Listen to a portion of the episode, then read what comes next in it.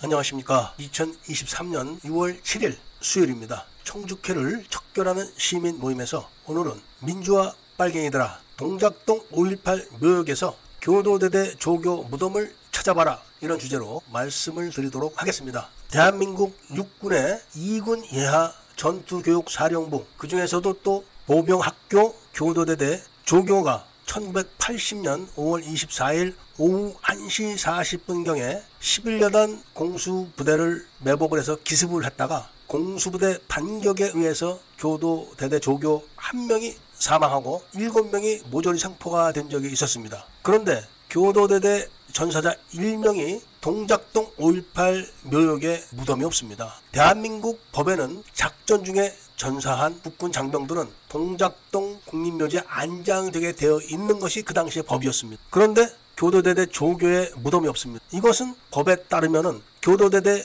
전사자는 한국군이 아니란 이야기가 되는 겁니다. 한국군 군번이 없기 때문에 동작동 국립묘지에 안장이 안 됐고 조사를 해본 결과 망월동의 무연고 묘지에 매장된 걸로 확인이 됐습니다. 그리고 포로로 잡힌 7명은 교도대대로 압송된 후 즉시 석방돼 가지고 다음 날은 25일 도청 지하에서 초대 전교조 회장이었던 윤모 씨에 의해서 목격된 바가 있습니다. 7명이 석방돼서 도청에서 어떻게 확인이 됐을까? 이것은 이미 이들이 22일 날 석방됐을 때부터 사진이 찍혔기 때문에 그런 것이고 그 숫자가 34명이었고 도청에서 확인됐을 때는 한 명이 빠진 33소대로 확인이 된 겁니다. 어찌됐든 간에 교도대대 조교면은 대한민국 정규 군인이고 그것도 대한민국 장교들을 교육 훈련시키는 우수한 사병인데 그런 우수한 사병이 전사를 했으면 당연히 동작동 5.18 묘역에 안장이 돼야 되는 건데 그 조교 대신에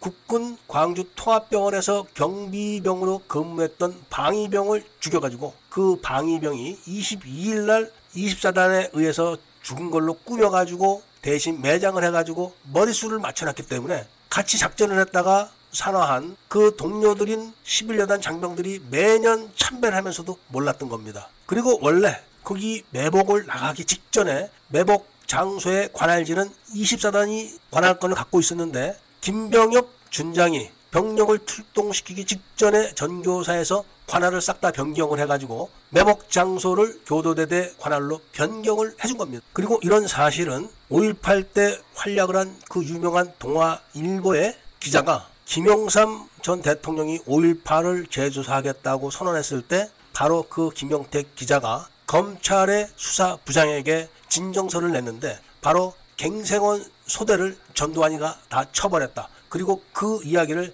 자신의 먼 친척으로부터 들었다. 이런 진정서를 냈다는 걸 제가 알고 그 사실을 김동문 전남 매일신문 기자님에게 물어봐가지고 혹시 갱생원 소대가 죽었다는 이야기를 들은 적이 있느냐 이렇게 물어봤더니 그건 모르겠고 5.18 당시에 갱생원 소대원 한 명이 죽었는데 망월동에 안매장했다는 소문은 확실히 있었다. 이렇게 이야기를 했기 때문에 그걸 근거로 제가 찾기 시작한 겁니다. 그리고 동작동 전사자 명단을 뒤졌을 때 전사자 중에서 전교사 전사자 두 명의 신상이 이상한 것을 발견했던 겁니다. 전교사 소속 장병이 두 명이 그날 죽었는데 한 명은 전교사 특명으로 63대대에 파견을 나갔던 전교사 장갑차 운전병이 바로 교도대대 조교로 둔갑되어 있는 겁니다. 그 둔갑된 사실은 묘지에는 없고 그리고 비석에도 없고 바로 국방부 관할 부서에다 문의를 했을 때 그렇게 대답을 했던 거고 5.18 기념재단에서도 그렇게 이야기를 했는데 그걸 추궁하니까 그 즉시 말을 바꿔서 그 당시에 교도대대는 전사자가 없었다. 이렇게 딱 말을 바꾼 거를 보고 아 여기에 문제가 있구나 했기 때문에 그걸 뒤져서 결국은 교도대대 조교가 동작동 5.18 묘역에 묻히지 못했다는 걸 알아낸 겁니다. 그리고 그 사실을 여기저기 알리고 특히 윤석열 대통령 출근 시간에 맞춰서 한 달간 1인 시위를 했었고 많은 애국단체들에게 알렸었는데 일체 협조를 해주지 않았습니다. 그런데 이번 5.18 43주년 동작동 기념 행사에서 이두호라는 사람이 이 사실을 이야기를 하고 그 활동에 대한 보고를 하는 걸 보고 제가 깜짝 놀랐습니다. 그 사람은 제가 도와달라고 전화로 요청을 했을 때 거부를 했던 사람입니다. 그냥 국방부에 신고해라 이렇게 얘기를 했던 사람입니다. 이미 국방부에 신고했더니 이러이러 이러한 조치를 취하고 5.18 기념 재단에서도 그런 대답을 했고 결국은 5.18 진상규명조사위원회로 넘어갔는데 조사를 흐지부지 한다. 이런 이야기까지 했음에도 불구하고 국방부로 그런 건 넘겨야 되는 거 아니냐. 이렇게 하고 대화가 끊어졌던 사실이 있었는데 그날 연설을 하는 거 보고 제가 깜짝 놀란 겁니다. 이 이야기는 나중에 별도로 하기로 하고 어찌됐든 간에 교도대대 전사자가 동작동에 붙이지 못했다는 것은 법적으로는 한국군이 아니라는 것은 딱 증명됐고 그리고 그 사람이 망월동에 안 매장됐다는 것은 틀림없이 북한군이다. 그리고 이 22일 날 사진이 찍혔고 그들이 갱생원 소대가 맞다는 것을 제가 증명을 했기 때문에 틀림없는 북한군 이렇게 결론을 내릴 수 있고 군분교 점령 작전과 수협 빌딩 집단 발포 사건 이 내용으로 북한군 600명이 확인이 됐고 나머지 잔존 병력이 24일 날 교도대대와 교전을 벌이고 공수부대를 전부 다 비행장으로 철수시켜 놓고 경계가 없는 지역으로 아시아 자동차에서 탈취한 차량 19대 분승을 해가지고 영강 해변을 통해서 상륙함에다가 차량 19대를 그대로 싣고 북한으로 갔기 때문에 지금까지 43년 동안 19대의 차량이 미반납으로 결정돼 있고 일체 발견이 안 되고 있는 것도 제가 이미 다 말씀을 드렸습니다. 이렇게 해서 이 사실이 많이 알려졌고